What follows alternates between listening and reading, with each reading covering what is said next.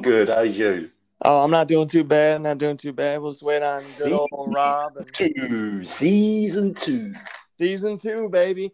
New and improved on the move. Wise Guys Hideaway at season two. Where is the old boy? I don't. I don't know. I don't know where he is, but I mean, we'll just chat up to How you been, bro? It's been a minute. It certainly has, but I've I've been. Um, there's not been enough hours in the day. Put it that way. It seems like it. You seem uh, because I just recently uh started up on Instagram or I guess another. Insta- oh, Rob, there he is. What's going on? Yes, right. I'm here. I'm here. You're here. You're here. Yeah, I could have used that 20 minutes to prepare, but Nah, we're gonna wing it. You know how we do it over here. Season two. Same, it's the same podcast, just season two.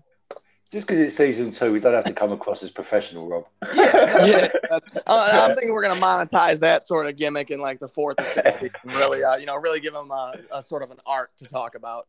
Ian, Ian had me doing a lot of work today. A lot of work. I appreciate you though, Rob. Like I said, I don't know No. what is going on with uh, with the NCS page on my face. Could just be my Facebook too. Like I said, all this shit I got downloaded on my phone is killing the data. But anyway, nobody nobody gives a shit about that. What's going on, everybody? Welcome back to Wise Guys Hideaway. It's been a minute, but we ain't dead yet. it's uh it's a season two premiere and uh, it's actually episode 50 you guys hey, nice one. Happy 50th anniversary. yeah happy 50th I- anniversary I didn't even realize it's been that many episodes. yeah I Yep. but I know I haven't been on all of them, so I mean it's probably I've probably been around a half those. Yeah i was gonna say you you uh dave came around only about three episodes before uh, we finally bullied you into coming on here with all your mob knowledge and uh, your boss Yeah. accent that everybody loves but uh no you've been on here for a grip man you've been on here for a grip Yeah, like I was saying, you guys, I was at my brother's uh, engagement uh, bachelor party. Well, no, it wasn't really bachelor party. We just had a meet at his house, have a barbecue, and um, uh, everybody was talking about the podcast. They asked me what's going on. I'm like, oh, you know, we already did season one. We're on season, you know, we're doing season two soon. yeah yeah and i mean I it was nice- to everybody, It was nice to see people were uh, interested. You know what I mean? no Yeah, it's I'm been gonna- I'm been give a big nice shout- getting on. Sorry, Ian. I'm no gonna you're give a good big shout. good I'm going to give a big shout out to Bad Guy Podcast because um, when you put up, was that you, Ian, who put up on the Instagram uh, about season two beginning again? And he thought that we'd he'd missed an episode and he was gutted. But I said, no, we're recording at the weekend. He said, great. he said, I no, missed yeah, it. One of, he's, we're one of their favourite shows. So That's awesome. on. That's awesome. That dude, that makes me like. Uh, I've been having a, a rough little morning here to start. Actually, that makes me uh makes me really really happy to hear. Big shout out to those guys over there at the the Bad Guy Podcast. Bad Guy Podcast. Yeah. I wanted I wanted to say the uh, the Gangster Report, but uh, for some reason, but shout out to those guys too. Are, are the original Scott- but that's Gangster? Scott, Podcast. My bad. My bad. Uh, original. Um, yeah, under oh, whoever. Yeah, yeah. but uh, well, we're Gangster come- Report, Scott Bernstein, isn't it? Yeah, I, yeah. Big shout out to Yeah, Scott. yeah. I'm gonna have him on uh, Sunday. He's gonna come through and uh, get in on um, season two. If you guys want to be a part of it, Dave, Oh, it might be a little harder for you Yeah. with where the time lands. I know you're busy, but Oh, Rob, yeah. if you're down, Yeah. Well, when is this? Um, Sunday I'll ask him what uh, what particular time works best for him. Yeah, I'd love to be on that. No, if I absolutely. can, I can. If not, it's it's not. Oh. Dave, you're you're out there fucking doing the Lord's work with all, all this all this stuff you're doing, man. You ain't got to apologize for missing a podcast about murder. But uh, no, we're uh, we're gonna get into it uh, for here, folks. But we're uh, kind of gonna do what we were doing uh, right before season one ended, where we sort of just do uh, kind of like uh, the, this month in organized crime history. Um, and I mean, obviously, there's there's the big ones like uh, the death of uh, John Gotti in 2002, which was on, I believe, um, was it the was it the sixth, or was it the What's When- that? when Gotti died? That was um. I want to say the sixth for some reason. No, it was it was like two days ago, I believe. Was it two days? Oh, okay. Wow, man, the date the date's just flying. But uh, yeah, I mean, there's a, I mean, there's just a ton of stuff we're gonna dive into. But uh, before we do that, let's uh, let's go around the table and give uh, you know, give the shout outs to our people, pay some bills, keep the lights on here at the Lost Cause Productions studio. Uh, who you guys got? You decide who goes first. I'll go last as always. Go ahead, Dave. Uh, yeah, I, I'd give a big shout out, obviously, to everyone at National Crime Syndicate, Christian Cipollini, Seth Ferranti, uh, J. Michael Niotta. Uh, you got Arthing Apparel, um, uh, Ciro Di Paggio. Uh, Ciro Di Paggio, big respect, man. Big respect for that before and after photos from a year ago.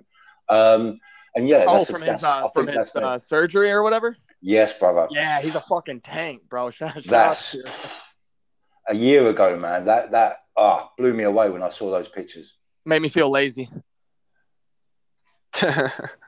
Made me feel inspired, man. That that just again, it's about you just not you don't know what's around the corner, do you? True. Ve- Very, very true. Oh, no, Big sorry, shout go out on. to his Yeah, so- he's got a Yeah, big shout. Can you guys hear me? Yep. Dave, I where'd you can't- go? I can't hear Dave. I can't hear Dave either. I wonder what happened. We're gonna have to uh we're gonna have to do the old restart. Better five minutes in than uh fifty minutes in. Yeah, definitely. What about now? Oh, Oh uh, yeah, we got you. there it goes. Yeah, it must have been the signal, guys. That's all. No, no problem. We ain't restarting shit. Yeah, I I've actually need to turn when I when I do this. I actually need to turn my Wi-Fi off. For some reason, it works better just going off my data. I don't know I why can- that Really? is. I can see that. It's well, because I mean, it's uh up until like you start, you know, sharing it. It's an internal app. You know what I mean? It's essentially Mm. like the three of us on a on a phone call. But then I'm in the UK, so I still think it's incredible that it's, it's still this clear anyway. It's amazing. That's my favorite part, Davis. People are all like, "Where the fuck did you get the English guy?" Like, that's my number one asked question. Uh, like, because everybody everybody knows I love hooligans and everybody knows I love Boston. So they're like, "Oh, you just living your best life, huh?" They're like, "You snagged you up a dude from Boston and a dude from Rob." I tell everybody you're from Southie. I'm sorry, I know you're not, but no, no, I'm definitely not from Southie. I was I was uh, I'm I'm originally from Somerville, which is right over the Everett line here. Okay. That's Okay. where you know home of the Winter Hill Gang. I was going to say Hill. yeah for it. Yes. Okay, but anyway, Dave, you had uh, just uh, shouted out Ciro and then you cut out on us, so I apologize. Yeah, yeah. I was just saying, like, big respect to Ciro. Um, those photos just blew my mind to to kind of make you realise what we just don't know what's around the corner. absolutely, A Hey, lesser man would not have survived that. That's a fact, man. hundred percent, Car in it, just. hundred percent. I would have died. Yeah, me too. I'd have just thrown in the towel. I'd have been like, "Well, that's that. It was a good run." Shouts out to Wise Guys Hideaway. They'd be like, "You're in the hospital. You don't need to shout out anybody." I'd be like, "Shout out to the nurses." That's why he is even, who he is. You know, that guy can do fucking anything. even if I didn't, even if I uh, if I didn't die, there's no way I'm looking like that a year later. God no, I'm not looking like that with steroids, let alone fucking a year after. Yeah, yeah. You got Yeah, uh, you got ups, anybody else on the? Uh, on the no, I'm going. I'm I'm done, Rob. Uh, I, uh, pass over Rob.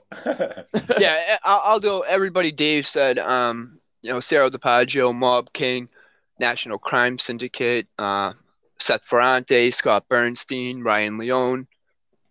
Yeah. I won't. I'm not gonna Yeah. go too long. No, big. No, you're good. You good. We got nothing but time, brothers. Big shout out to Ryan Leone uh, and uh, Seth Ferranti, um, as well as here. Here comes my very first promotion via podcast. Um, this August, if you'd like to tune into a YouTube series I'm putting together under the Lost Cause Productions banister, as always called the Lost uh, Lost Cause Productions Cross Country Chaos Tour. I'm uh, I'm going to out of my own pocket take multiple trips uh, here, there, here, there, and uh, and interview the uh, you know people involved, uh, people who used to be involved in the streets, some who turned informant, uh, like uh, my good friend uh, Red Whitman, or I believe that's how you say his last name, who will be my pilot episode, and uh, we're gonna debut the series from uh, his his yacht. We're going fishing, boys.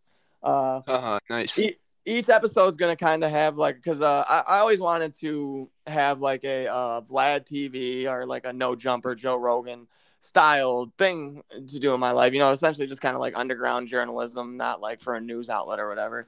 But I always thought it'd be cool to see like I don't know if are you either of you familiar with uh, Hot Ones and a big shout out to Hot Ones.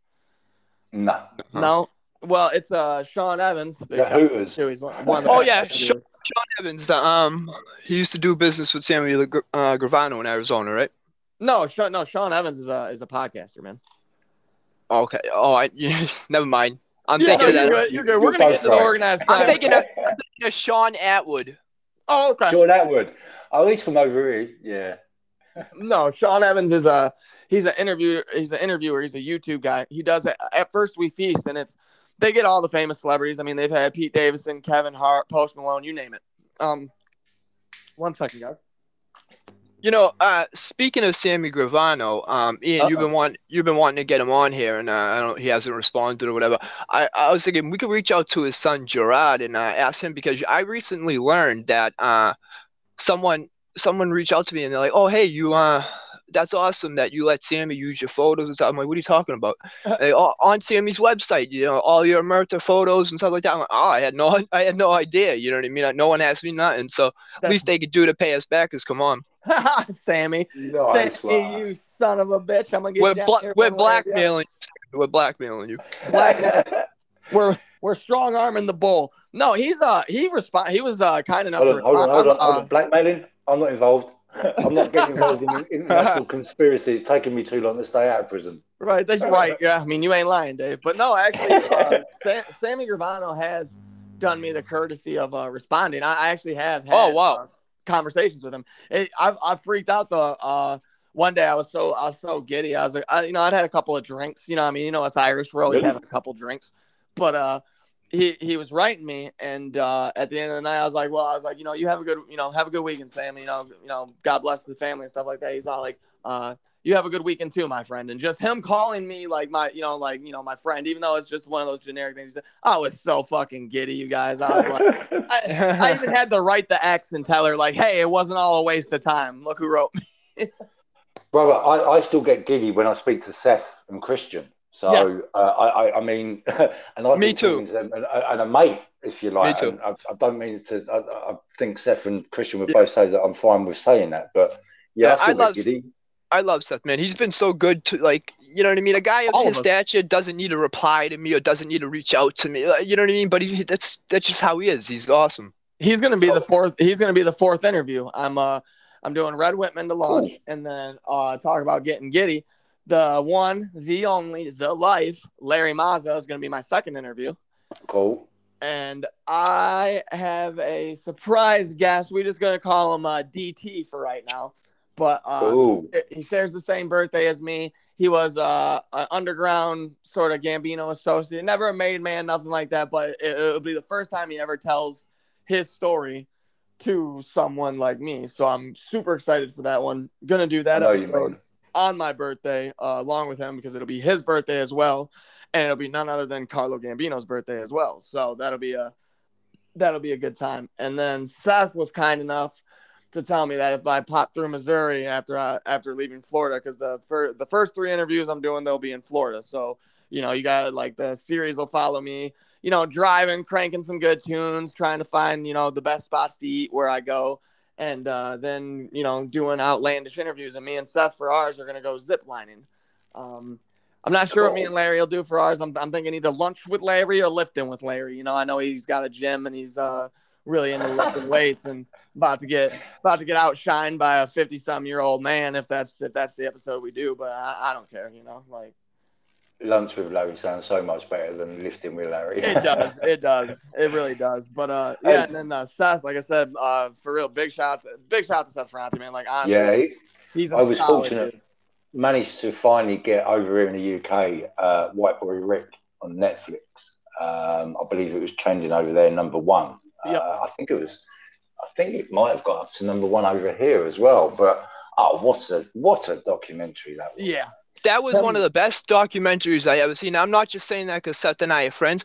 That that was an unbelievable documentary, and uh, the people he got to come out of the woodwork to freaking come on that, you know, like he had the hitman, the, the guy that was trying, I forget his name, the guy that was trying to kill um that got the contract to kill White Boy Rick. He was outside the courthouse with a freaking sniper rifle waiting Mm. for White Boy Rick, but they brought White Boy Rick in a in a different in a different way that day, so he the guy didn't have the chance to take the shot.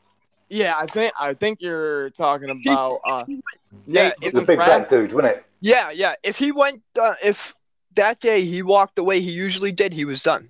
Yeah. Mm. Yep. Yep. No, it was a it was a phenomenal documentary. A shout out to uh, Scott M. Bernstein on that particular project as well. Um, I I do believe that was like uh, sort of a like I thought they didn't they co-produce it together. I thought, or am I mistaken? Yeah. I- Uh, I believe it's on, Seth Ferranti's, but uh, he was, you know, he was in on it. He was a big contributor. For sure. Okay, I, I wasn't quite sure. I just want to. I always try to make sure. I'm not- give- I'm not sure either, so don't quote me Yeah, on that. no, I mean, yeah, don't fucking don't quote us on anything except the actual mob stuff we're talking about. Uh, and actually, don't even But it- quote us on that. Fucking. even Kelly like that because of it, it wasn't just about what it was about, was it? It was about the, the criminal justice system as well Yeah, as yeah. uh, the How event itself, and that was something that Rick Kelly's really interested. because you know he was the face of an era. Corruption. Was that? See, that's the one. I was watching another thing. Uh, Ryan, was it Ryan Fitzpatrick or something about a guy that um, killed this uh, teacher or something? A true story. Just and that Catherine Zellner was involved. Uh, Kathleen Zellner, and she was saying that the what's wrong about it is it's so difficult to put things right. Yeah, Mistakes get made, fair enough. We understand that mistakes get bad, but it's the amount of corruption that then goes behind it to ensure that that conviction sticks, whether they're innocent or not. That Absolutely. is nine Nailed it, years to get it back into a. I mean, that's disgraceful. no, that. eh, I mean, you- I mean, you hit hit the nail right on the head with that, Dave. Speaking of that, Dave, shout uh, shout out some of your problem over here pitching the series. Shout out some of your projects. What a like it, it's so hard to get a hold of you these days. Like, what, you- what have you been doing? what, what, what moves are you making? Uh, well, I'm actually, um, I've been doing a lot of work with an organisation in the UK called Revolving Doors Agency. Um, and we've been working with our probation service over here. We've been working with the National Health Service. We've been working with the Ministry of Justice. Um, there's a lot of emphasis being placed on reform now. There's a new police crime sentencing bill that's been introduced into government. And there's hope that it's going to start to make changes. But the Ministry of Justice themselves are putting a lot of money behind certain projects, uh, and they're really starting to listen to and incorporate the people who the policies affect, and that's those people with lived experience of the criminal justice system. So they're, they're really taking on board what we have to say. Um, and they're listening, and not only are they listening, as I mentioned, we're co-producing um, policy, um, and they're writing policy that will have a positive effect on the people it's going to affect because of the fact they're now incorporating lived experience into the um, produ- uh, sorry the development stage, so that they can try and cover as many angles as possible. It's all, all well and good having academics and practitioners and so on, but unless you have someone that's actually gone through it and can then tell you their story, um, that's where you find the solutions when everyone gets together, including the voice of lived experience. Yeah. Cool. How can we look? That was that was beautifully said, man. You guys just want to end it now? I think that I think that's a wrap. Yep. Cut. This is a. Matthew show. But ha- having said that, uh, and you mentioned Red. Uh, Red Wemette. I think you uh, pronounce his surname. Is it Vermet? Is it French? Anyway, um, It's he- a fake name, is what it is. But of course it is. Yeah, of course it is. I mean, No. he he was involved with the Chicago outfit, wasn't he? yep, yep. He was at the Family Secrets trial. coincidentally, he's also in the story in the Mitzi's book that comes out on Tuesday. Uh, the best new true crime stories: well-mannered crooks, rogues, and criminals. And I've got a story there that includes Red. Funny enough.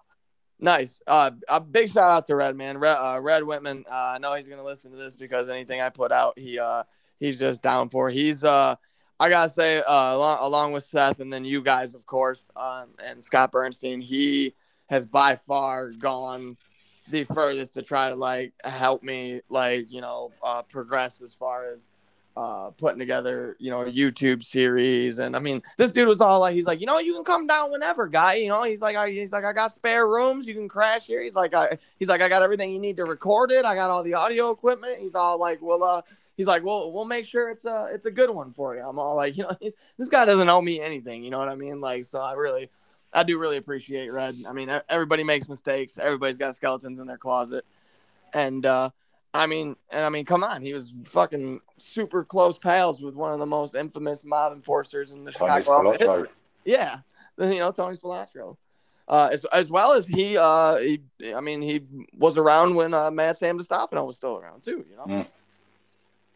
But nonetheless, um, the Lost Cause Productions uh, Cross Country Chaos Tour will be launching in August. I'm not sure on the exact day yet, but I will keep everybody posted. If you could go over to the YouTube channel, um, click on my first couple crummy videos, you know, turn turn the volume down if you got to, and let them play. and like and subscribe. I promise they'll get better. Uh, it's just uh, I'm trying to get used to filming myself still. Ah, listen, Um, and, and this is why I respect National Crime Syndicate and Craig so much because I weren't much cop as a writer to begin with. Um, and there's a there's some crap from early on, but it, I just obviously the more you do stuff, the more you improve. And yeah. uh, it's sometimes good to have your own portfolio out there because it shows you your own journey as well. Yeah, that was that's what I was uh, saying to myself the other day. I was like, you know, no matter how polished I get, no matter how well I start doing those first couple choppy, don't know what the fuck I'm doing off the iPhone videos will forever stay up. yeah, of course, man. Oh, Look, you can't, you can't, you can't replicate um, passion. Um, yeah. Passion, passion comes. It's ninety nine percent passion. If you're passionate about what you're talking about, the passion comes across in what you're talking about, and it, I think that gives you a little bit of leeway in respect to the listening audience that you can get away with a little bit of crap here and there because the passion that you show. Absolutely. Uh, speaking of passion, uh, I got a lot more plugs to give, but I'll tie them in midway and at the end of the show. Rob, let's dive on into let's dive on into some mafia shit. How about that? How yeah, about, yeah. So it. How about so, we kick it off? We're gonna go over this month. What happened this month in uh, mob history, and on the um the first of the month, Joseph J.R. Russo was born. Uh, he's a legendary Boston uh, mafia boss. He was a very flamboyant guy. Um, Sort of like a like a Skinny Joe or a John Gotti. Uh, yeah. I mean, yeah, but just he was like a, he was a character though. You know what I mean? Like the fucking hats he wore and.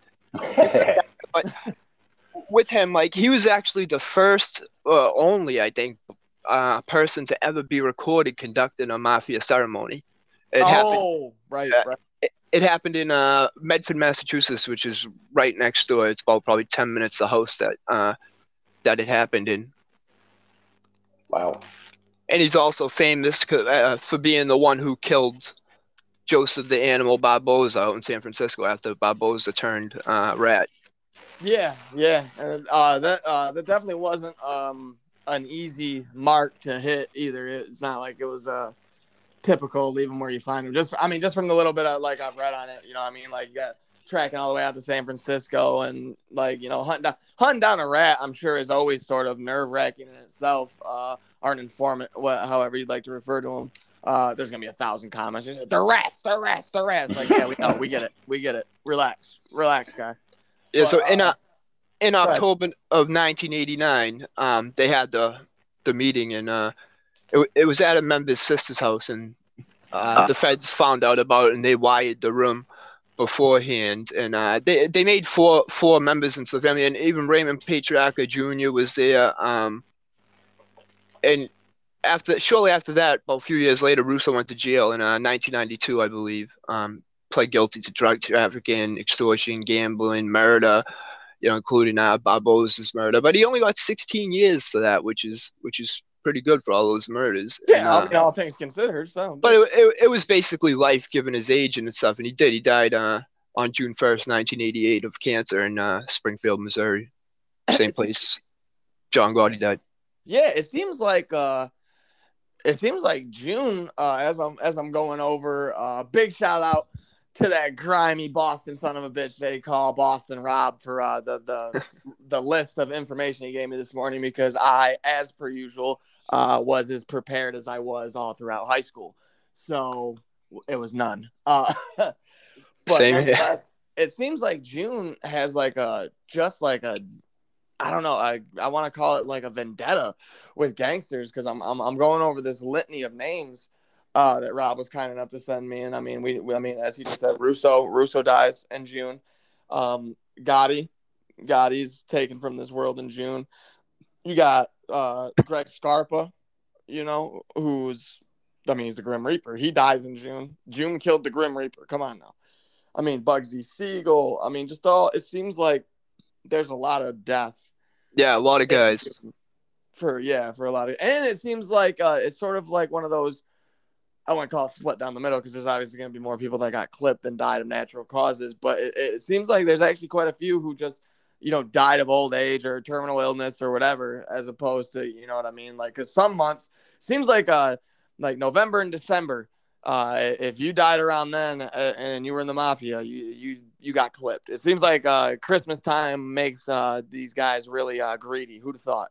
Um, Which is surprising, yeah. yeah, big shocker there, right? You know, but uh, but I don't like. I'm trying to because I like to do shit like that. I'm trying to decipher why June would just have so so many bodies underneath its belt. You know, spring spring fever's over, summer's setting in, and everybody's got to make moves, or everybody was sick from the winter and it finally just caught up with them. I, I don't know, but it, uh, it's definitely interesting.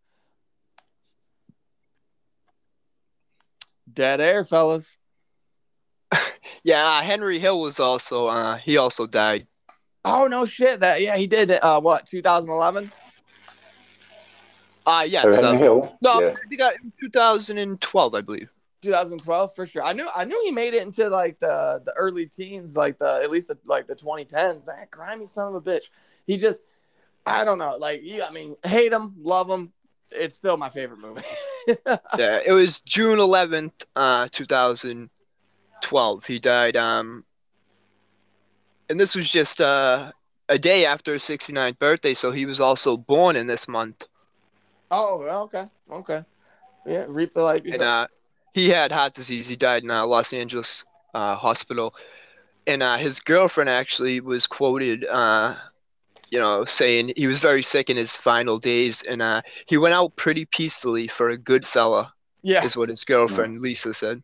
for a good fellow. That's uh, you guys ever uh like one of my favorite parts about Hill was the he's off the bottle, he's on the bottle, he's off the bottle, he's on the bottle. You guys ever seen him like uh, any of the Howard Stern interviews? Like some some of them he comes in and he's all like, oh okay, Hill, maybe you know maybe you're fucking putting it together, and then he'll be back like six weeks later and he's just like pissed drunk at nine in the morning, like fucking And- just And he's he's been like that his whole his whole life. You know what I mean? That wasn't Yeah. even just in later life. That was the whole fucking life.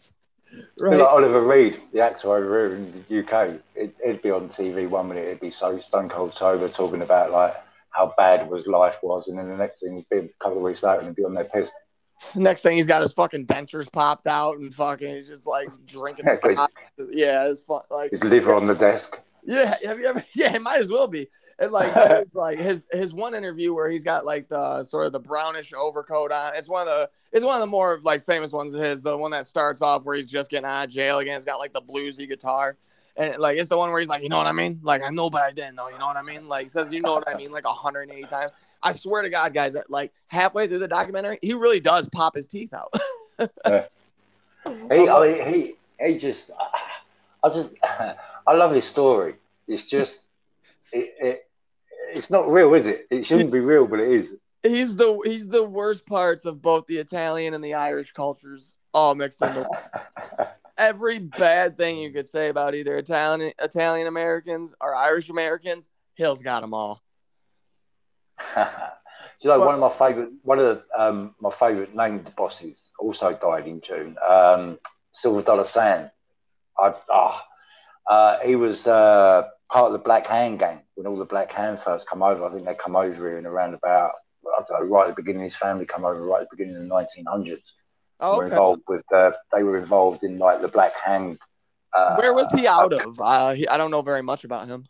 He was from New Orleans. Was, his French. His parents moved to the French quarters of New Orleans. Um, and He was born in June too, wasn't he? He was born in June. Yeah, he was born uh, seventeenth of June, uh, eighteen ninety six, in Sicily, Damn, look at you. Terrasini, and they the family come over to the United States around nineteen oh three, and I think he was only, uh, I think he was around. I know he was quite young, about twenty two, um, when he became quite high up within the the, the Black Hand Yeah. uh, thing that was going on, and then by about nineteen, I think 26, 1922 he became, he took over when Matranga retired. He took over as street boss, Okay. eventually taken over as boss.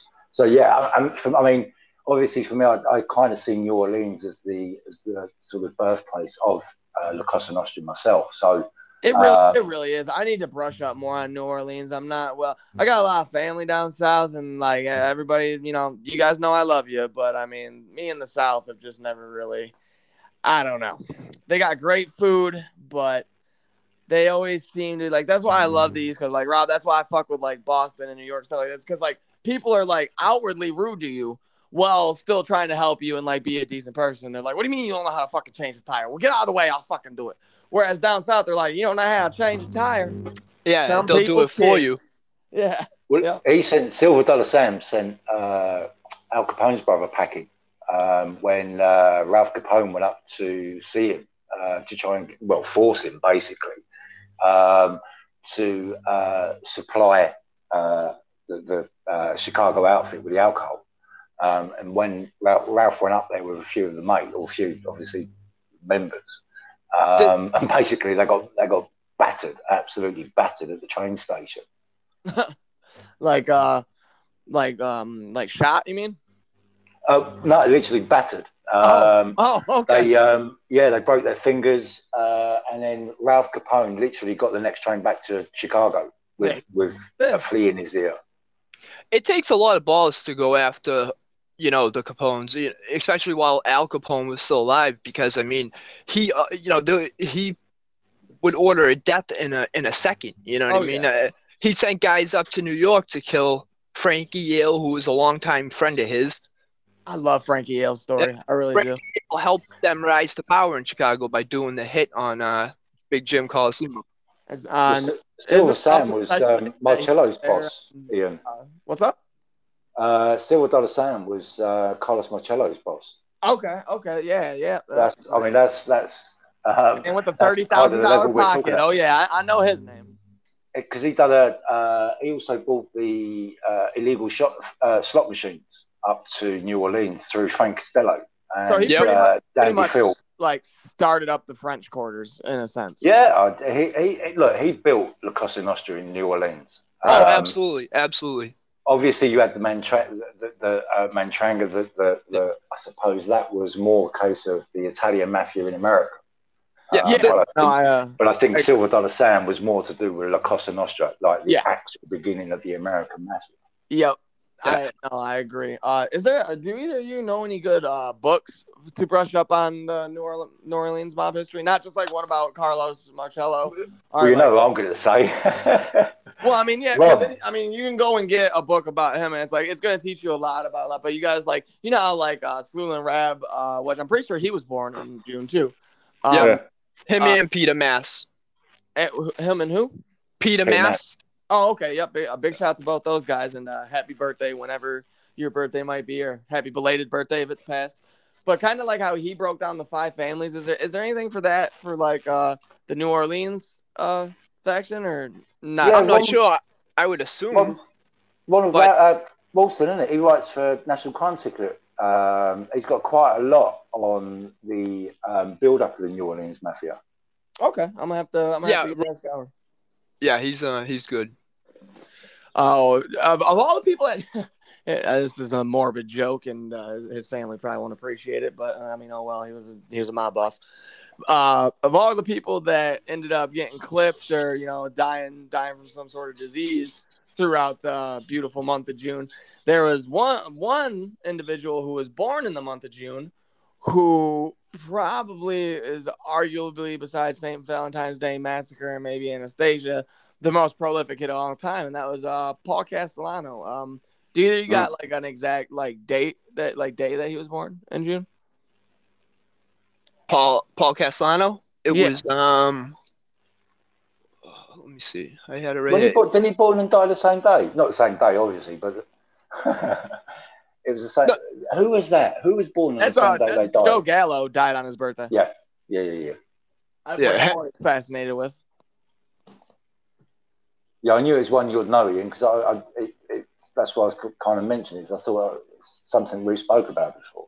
Yeah, because I always liked the concept, uh, even before I started studying mobsters and stuff like that. Like when I gotta go, and I mean we all do. Uh, I think it would be cool to die on your birthday and kind of come like full circle. You know what I mean? You're not you're not how however many years old you are and whatever days and whatever minutes, whatever you are. You know, literally just a year. You know that you turned. Like I just don't. I don't know. I always thought it was kind of cool. It's like uh it's like really it's like really summing it all up. You know what I mean? Yeah, he was um he was born on June 26, 1915. 1915, right on. Yeah, it's the same day Silver Sam uh Corral in 19. Yeah, yeah, yeah. Oh, really? Oh. Yeah. They're yeah, no, buddies. It was Silver Dollar few... died on the 26th. Yeah, on the 26th. That's what I said, Paul. Yeah. Paul was born and Silver Sam died. Huh.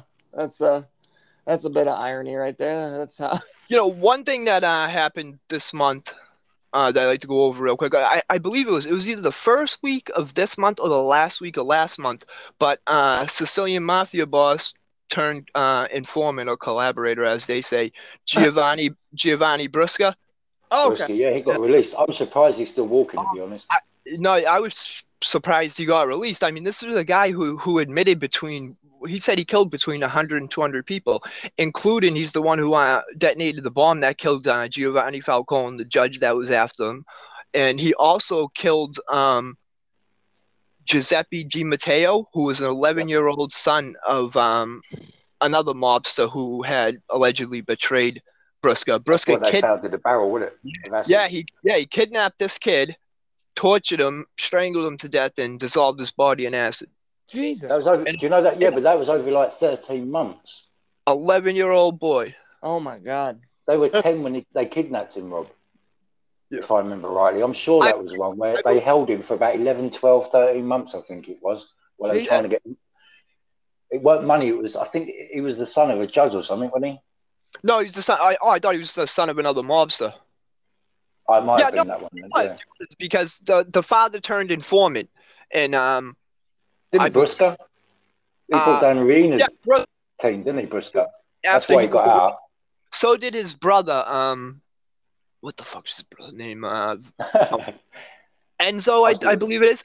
But anyways, his right, yeah, but their father, um, he was also a uh, well-known mafiosi over there, and uh, he, you know, basically disowned his sons when when they flipped. But when he got older in prison, right before he was dying, he actually said, you know, uh, his exact words were, "I believe, I'm an old man. My word c- counts for nothing." Um, Mm.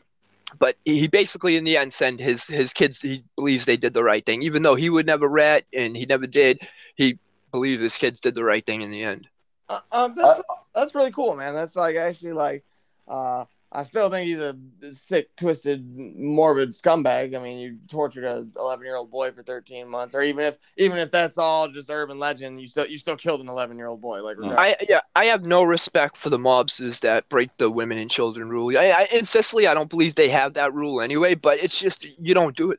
Like you, you watch Gomorrah, and the only thing I don't like about Gomorrah, except for I don't think they, they they're not that great at casting, in my opinion. But Uh, kill kids like it's like it's just another thing to do. You- Like No. like it's business to them, and it, it, it just amazes me. You know what I mean? Even I know it's that that's a fiction and all that, but I don't know. If I was making a show, I wouldn't have kids killed and shit like that. I mean, that, but you got you got to show the true grittiness of it. I mean, there's uh there's um I don't know if it's on Campagna's wiretap or if the testimony one time of uh John Gotti, an individual who owed him money. Uh, I mean, he he used you know having uh that individual's daughter kidnapped and rape as a as a you know viable threat to this individual. You know, I mean, these like these these guys aren't these guys are good fellas, but they ain't nice fellas. All right, you know, I mean, this isn't uh as uh big shout out to Vincent Apra, uh, you know, Vinny the librarian, as I like to call him. He he's got a I've always stole his quote where he says, This isn't the Salvation Army, this is the mafia, you know, like and he's absolutely right, you know what I mean? Yeah, he's he's extremely uh knowledgeable. Yeah, he's very well read. I really, really, really want to get him on here because I Especially know Genovese. what's up. Especially Genovese. Oh yeah, fucking it's the Genovese family. Fucking forget Yeah. about it. Yeah, podcast podcast and stuff isn't really Vincent's thing. Like he's a mob historian, but like he doesn't um I don't even know how to say. He doesn't really capitalize on it because probably because he doesn't want to. You know what I mean? Like, uh, but you know, you He never see him enjoys on it. Podcast or or anything like that, and uh, that's just that's his that's how he is. You know, that's that's his I thing. know he he's so like like straight laced on it too that like I like I try to get him into like He's how Dutch, me and brother. Dave will go back and forth about just little funny conspiracy theories. You know what I mean? Like how all of us will sometimes like you know, well, what if it was you know, it's like like how I like how I'll swear up and down. I think it was the Bath Ave crew that killed the couple that was robbing the mob. There's no there's no proof or fucking real you know l- like anything behind that and like but you know it's fun to think about and talk about because in the end you can read whatever but none of us really know. You're you know, Yeah. how you know. I mean, John that's Gotti Jr. took credit for it, which I don't I don't think his crew handled it. But he uh in a meeting with uh what was it Joe Massino, I want to say. He had a meeting with someone. He said that they uh he said, Yeah, we took care of that. Yeah, There's, yeah. there's only there's only so much research you can do, but then in a way that's the beauty of organised crime as well. That you can kind of take it, especially if you're going, if you're mixing fact and fiction, you can kind of take it where you want for some from some pretty decent platforms of stories that already exist. Oh yeah, but that's what I love about Vincent is he doesn't budge on that. He doesn't No. do that. It's strict. No. It's Fact. strictly yeah. It's strictly like either Fact or fuck off. Yeah. Yeah, yeah, if- facts or fuck off. Literally, Vincent, straight said up. Vincent straight up, he, he's official. Uh, Sammy Gravano sent him a friend request, and uh, he he declined it, and then sent a message that says, I, I "I'm not friends. I don't become friends with rats." it. Fucking shots fired, Vincent. Yeah, I don't give a Vincent. fuck. Oh god, that's awesome. That's all. I'm tagging him in this one. That's well, good for you, Vincent. Jesus, man. Oh my god. Oh, that's hilarious. Yeah, he po- he posted about it, which is the only reason I feel comfortable saying it. You know. Oh yeah, but I mean, he don't give a fuck. He lives in Holland. He's got fucking a bad bitch. You know, he's got he's got his kid. He runs a restaurant. Like, he's good. Yeah, he's the real deal. He, he's Yeah, he's- also why I'm tattooing Carlo Gambino's mugshot on. Uh, I'm doing it on the same leg as he did in like the same spot. He's got Vito. I'm gonna try to get a little trend going. Everybody get your favorite mob boss tattooed on that that right leg, that right inner calf. You know, come one, come all, get it done. You know, what I mean, I think it'd be cool. Probably only be me, me and him who end up having it, but like. yeah, I'm crazy enough to do shit like that. I'm also putting uh, the the one I found. Uh, it's a Give real charity. old. It's a real old mugshot of Lucky Luciano. It's sort of like the mugshot's so old. It's sort of almost like uh, just a silhouette type of like real gray. He's real young. Doesn't even got a suit on. Uh, I'm putting that one on my forearm. I- I've actually decided I'm probably gonna get uh, quite a few infamous mugshots from my favorite rock and rollers and uh, rap artists and uh, gangsters. Do you know what? One there's one that I like of uh, Frank Costello from when he was young, when he's got that round bowler hat on Yeah. with Yeah. his mum and dad. I love that picture. I uh, I'm a big fan of. Uh, I love the picture on the cover of the book for the uh, uh, Carmine the Snake. I swear to God, dude, if Pee Wee Herman wasn't no good for nothing kid to learn, that would have been 20 years ago. Pee Wee Herman could have played a young Carmine, and he's dead now, so I don't worry about retaliation for saying that. Do you know one of my favourite pieces of, of, of things like that is uh, J. Michael Niotta with um, where he's got the I think um, Casey is going to be using it. Shout out to Casey McBride. Yeah, Uncle big Frank's shots to place. Casey Um, he uh, he's going to be using it for one of his cover for his albums, uh, album covers, and it's the one with Vito in the back of the van, and he's got like the two uh, the two pennies over his eyes. Absolutely awesome piece of artwork. nice. I seen that. It is good. No, yeah, He uh, just- that's, that's what annoys me about J. Michael, man. He does everything. He can do everything. Yeah, no, that guy's dude. That guy is a. It doesn't matter what he does, Everything I think a man should be. yeah, he is the American hero for me. Yeah, for real. That's what I put him down to. Yeah, Yeah, he's I a saw- vet. He's a veteran. Uh, he's a well-recognized mob historian. Yeah, a legend in mob history, if you ask me. Mm. Yeah, he Yeah, plays 100%. fucking. He plays a stand-up bass and a. I don't know if it's a ska or a punk rock band. I don't know. His his wife is gorgeous. I mean, I love me a tattooed girl. So like, oof, good for you. Good for you, Jay Michael. I mean, like, God And- bless you, man. And he, And- lo- and he loves the guys. And his son looks like his great great grandfather. The genes are strong in that Niotta family. Yes, they are. They You all the look the of him with the fucking rocket launcher the other day? I know it's incredible. They, they they all look the same. All of from from his boy right up to the great grandfather for, to Jack Dragna. Yeah. They're just the family resemblance is just incredible. He recently sent me a picture because I, I was doing a, um anytime I'm doing something on on Jack Dragna, I'll ask him about it first because because Wikipedia has would. it's, it's literally yeah it's literally wrong Wikipedia and he even reached out to them to say like listen hey I got papers to prove all this information or whatever and they kind of just ignored him I guess and kept it the way the way it was but you know he has uh, everything about his grandfather he has all the records to prove it and um Mm. I did. I was doing a post on Jack Dragna's house in Cal- Los Angeles, and um, I, I sent it to him first just to make sure it was a house, and he sent me a cop a copy. It, it's on my uh, it's on my Instagram page, the Omerta page, and uh, Jack Dragna had a gold key, uh, gold plated key to that house, and uh, it had his name and address on it, you know, and I don't know. I, I thought that was pretty gangster. No, that's That, That- that's proper gangster. fast faction I need to uh, study a little a wee bit more too is the uh, whole the LA the LA scene as far as uh mob history. Goes, it's just something about I don't know, man. It, it's just uh I like the mob. I mean, the mob's everywhere, so I should never relate it to anywhere. But you know, I mean, the the East Coast, they just the you know, and then especially something about New York City. It's just you know, five mafia families all trying to chase the same crooked nickel. It's like, I mean, it, it's a real. It was like a real life drama series for you know, roughly a hundred years. mm. Yeah, it's, it is. I mean, it's just it's it's been its own soap opera, isn't it? Organized crime. Yeah, yeah. I, I, I, I love it. I do. I really do. I think we all do. Yeah. I, I recently again with it. Go on, Rob. Sorry. No problem. I, I recently read a quote um, of Mickey Cohen is I'm not an educated man, but I've read some history. Every kingdom comes up bloody. Every castle is built on a pile of bones. When I came out here, LA was nothing. Back east, I was a gangster. Out here, I'm God.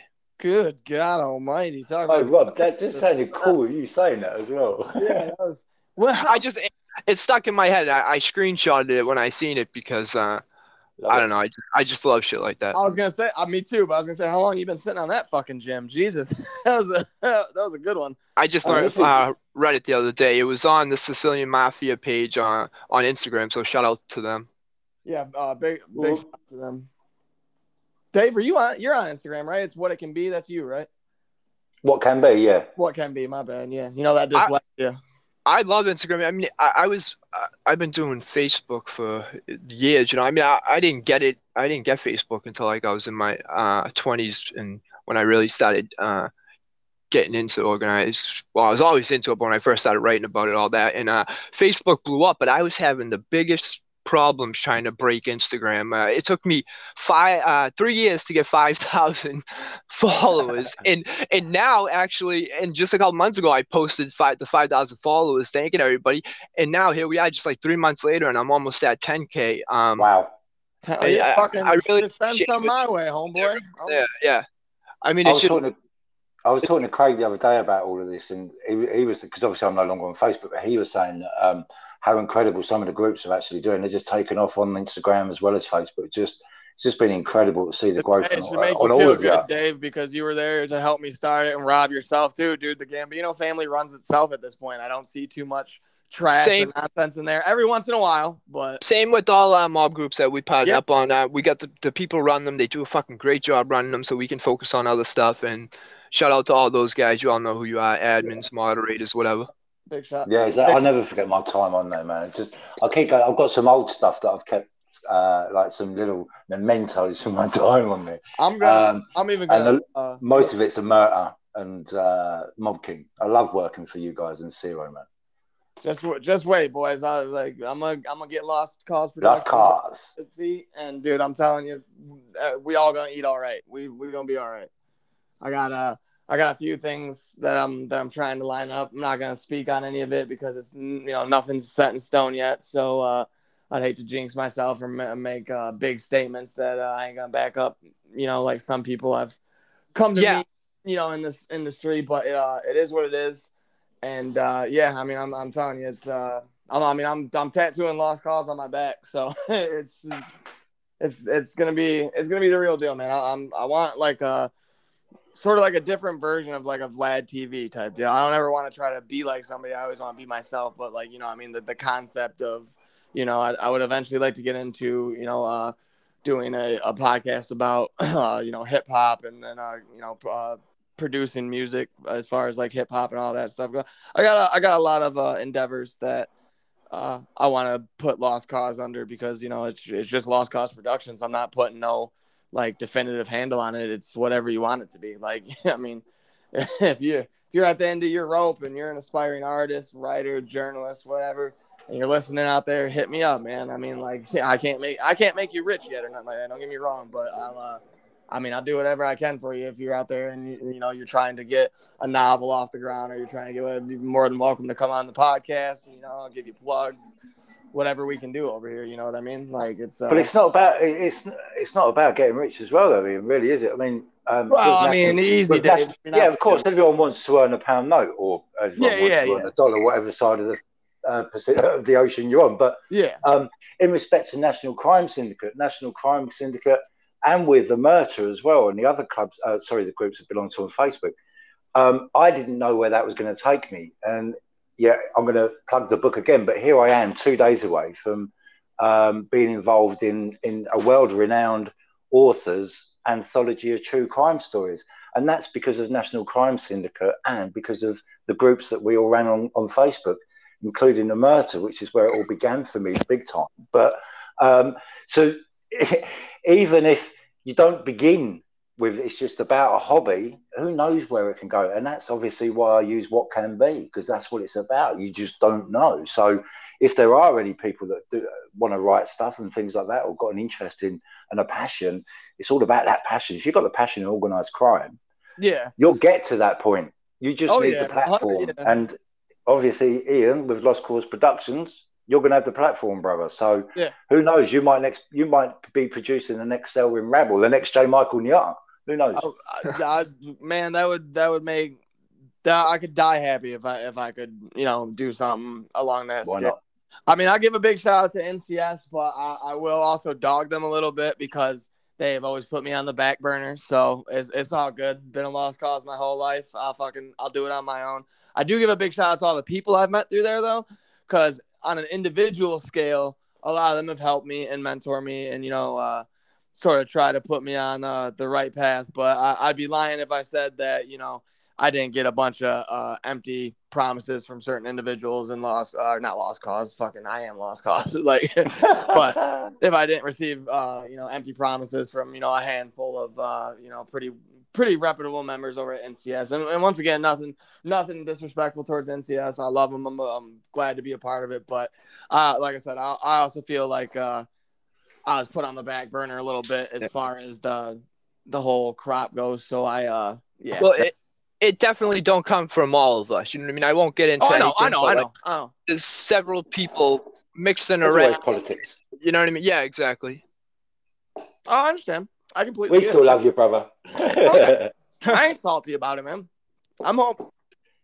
All my hope will be is that the individuals I'm talking about, and it's very, very, very, very slim over there, but hopefully one day they uh they need a job, and uh we'll see if uh, Lost Cause is hiring. love it.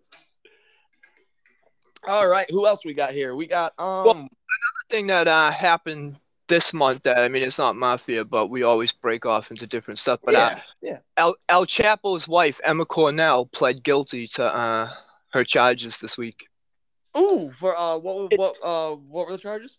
It was uh, dr- you know, drug trafficking, heroin, uh, cocaine, I believe even marijuana, and um, she's also was charged with um, help uh, helping her husband escape from the, um that prison back in 2015 because Yep. she was as his wife, she was basically the only one who could see him, so she was carrying orders back and forth and and all that. So um, they got on that. It was first reported, and even I was one of the first to report that she was making a deal. If I was wrong about that, you know, I apologize for that. But um, that's just what was going uh, around then because she had turned herself, and everybody thinks she she was, you know, flying into an airport and got arrested, which that ain't what happened. She was flying here to turn herself in. She knew the charges were coming, and it was alleged that uh, she was going to rap. But um, and I still hear it's not that she, you know, she would have done it, but I guess they didn't need her to do it. Is what I'm hearing. You know, articles out there. I don't like to go by the articles. I like to go by the people that are, you know, close to it. But um, That that's a hard one though, man, because you know that's uh that's a hard one to get people, you know, really up up up in the up in the organization and stuff to really give you a whole uh you know breakdown of it. But that'd be that'd be incredible if she how who's she gonna flip on like the the Sinaloa Well, she- cartel as a whole? yeah. Like that's that's what was first reported, and it, even there's a post on my Omerta's pages about um about her. You know, she was expected to cooperate, and sh- I I I still believe she was going to cooperate, but it just didn't come to that. Um, I don't know. I don't know why it didn't come to that. It's a little odd, but um, maybe she backed out. There could be a million reasons to it. But she's looking at about uh, ten years in prison. Wow. I mean, I guess all things considered for inter continent or uh, was it cross country drug trafficking? Hey, talk about a real cross country chaos tour, huh? Uh, but no, I mean the ten years for fucking plotting the escape of one of the most notorious cartel bosses all time and then maintaining the operations day to day after he, you know, finally finally gets sent up, you know, sent up river. Like that's uh not bad. There's people who are given more time for uh, a lot a lot less, I'll say. I believe they're trying to um I think I heard the Justice Department was trying to give her a life sentence over it. Yeah, I thought he was, he was facing uh she got 10 years. Yeah, uh, well, it, did she's being uh, sentenced in uh, September, but what she pled guilty to, um, I think it's nine, uh, nine or ten to fifteen years is what um, what what the sentencing guidelines are. I'm not saying Yeah, she's gonna yeah. get that, but So it sounds like she's had a result. Then. Yeah, as uh, I do wonder who's gonna take the reins now because uh, you ain't never never keeping the head off that snake for too long. yeah, well, she was never uh, officially running the cartel or anything like that. And I don't think she has any involvement anymore. They probably cut her out when uh, El Chapo went down because the the Sinaloa cartel actually they turned their back on El Chapo. They refused to pay his legal bills. Oh, did Um, they?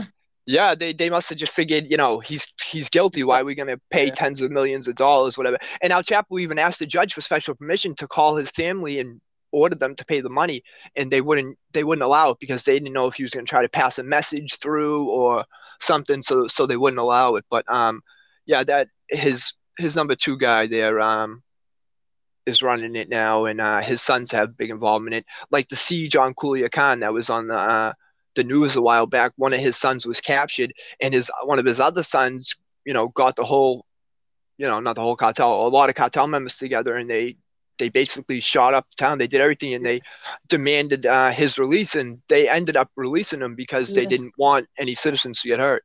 Did you see the video of the actual arrest? I did. Oh man, it's wild. Like they they pull up and he just like he answers the door, big old like Call of Duty looking customized 45 on the hip, fucking just like Yeah. still not a not a worry in the world. in my opinion, he bitched out. He was like, uh, he's like, I'm giving myself up. I, I got it. Like, and he even, they even asked him, the uh, law enforcement, did they even asked him to call his brother, call whoever, and call it off. And uh, he did. And he says, I'm turning myself in. You know, stop. But uh, the brother wouldn't wouldn't go for that. You know, Yeah, I because mean, he he he would have been extradited here. It, would- you know, it would have been all kinds of uh, shit. And I, I I assume, I guarantee he would have flipped. He's a young kid. He's in his 20s, I believe. easy with the guarantee he would flip there, Rob. We're talking about the cartel. Uh, But El Chapo flipped. El Chapo tried to blame the whole thing on uh his number two. oh no, no, no. I know. I'm not. I'm not saying that. I'm just saying if if there's anybody that we should definitely maybe start using the word allegedly for, it, it, it's the cartel. Yeah, yeah, yeah. No, that, that, I'm, I'm that's kidding. actually a good point. Because unlike other uh entities, they're not going to sue us. They're going to do something else. So Yeah, yeah. They're not, not gonna sue us, and I was like, that, was a, that would be a surreal experience. Can you imagine You the mean us? bullshit we You mean said? us? I'm not part of this conversation. David's like, and I'm signing off. I haven't said nothing. That would be something to come to to just somebody like, so I hear you're a lost cause, lighting up a cigar or something. I'm all tied up and shit. I'm all like, what? There's actually a really good show uh, on Netflix called El, El Chapo. I believe there's only two two seasons, but um, it follows his yeah, life this- from rise. Yeah, that that was I I loved that. That was uh, an awesome uh documentary.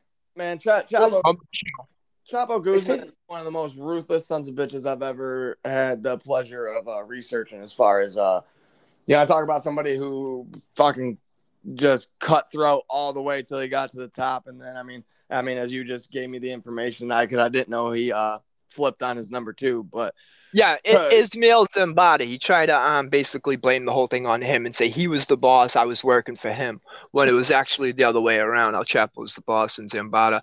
And Zambada's son um flipped on his father. He was released just recently. Um, flipped on his, the the uh, cartel, but his father gave him permission. He got arrested. He got extradited here, and um he was facing who knows how many years. And uh, he actually said before I make a deal, I need to call my father and talk to him. And they let him in uh, his father got back to him and uh, he told his son, he goes, do what you got to do to get, get yourself out of it. You know, if you got to talk, talk. right, I mean, yeah, is also al- al- already wanted. What, what, you know what I mean? What else is he going to do? I probably would have told my kid, uh, well, I wouldn't want a kid to flip, but I, I'd let him flip on me. You know what I mean? Like, uh, yeah, oh, absolutely, I, I 100% feel that statement. Anybody, I'm sure anybody with kids does. Zambada's, you know, he's been wanted for uh for years now. No, I, like yeah, I, I definitely agree with that statement, Rob. That's a that is a funny statement because I'm not. I mean, I, I always make the joke that Ian stands for I ain't no snitch, you know. Uh, but, That's but, uh, yeah, but I definitely feel you on the if I had uh, children and it was all like, well, you know, fuck it, I'm facing down either 18 years or 100 years, so go ahead and snitch, son. like, you know, like, but Well, it seems to be organised crime is kind of um, coming under a lot of pressure around the world. It's only yesterday, um, one of the big bosses over in Turkey, uh, head of the, I'm not sure if I'm going to pronounce this right, but Kara Gumruk gang, uh, Nuri Ergin, um, he was arrested yesterday. Uh, but apparently he's quite, um, there's a, uh, an account on Instagram, Cosa Nostra Records. So I haven't really had a lot of conversations about it, but he he also has worldwide gangsters. He's a good friend of um, mine. Oh, is he Rob? Oh, right. Okay. Yeah. Yeah. He was talking to me this morning about it. So I've never heard of, uh, I'm not really into the Turkish organized crime kind of world. So um, it was quite an interest, but he gave me enough information for me just to mention that. But uh, I think I said it all right, Nuri Ergin. sure, that's But I mean, he's quite quite high up um, mafia boss over in Turkey. And you've got Oh, obviously Turkey. Ndrangheta around the world as well. They seem to be getting arrested left, right, and centre. yeah, I would imagine Turkey's got a pretty big uh shout out to marijuana for that uh little inhale you just heard. But uh yeah, I uh I'm sure Turkey's got a a pretty I don't know what the word I'm looking for is pretty sprawling uh organized crime presence actually now that you mention it, I never really would have thought about them I would have thought it's quite concept, quite in depth like- with politicians as well. Yeah, that's yeah, that's what I mean. Is once I got to thinking about, it, I was like, yeah, I guess that would be a pretty good little place to set up shop if you were if you were some well-to-do gangsters, you know. Mm. Speaking of well-to-do gangsters, though, we'll try to veer it a little bit back on uh mob mob topic, but you know we'll we'll dive back off as quickly as we hop on.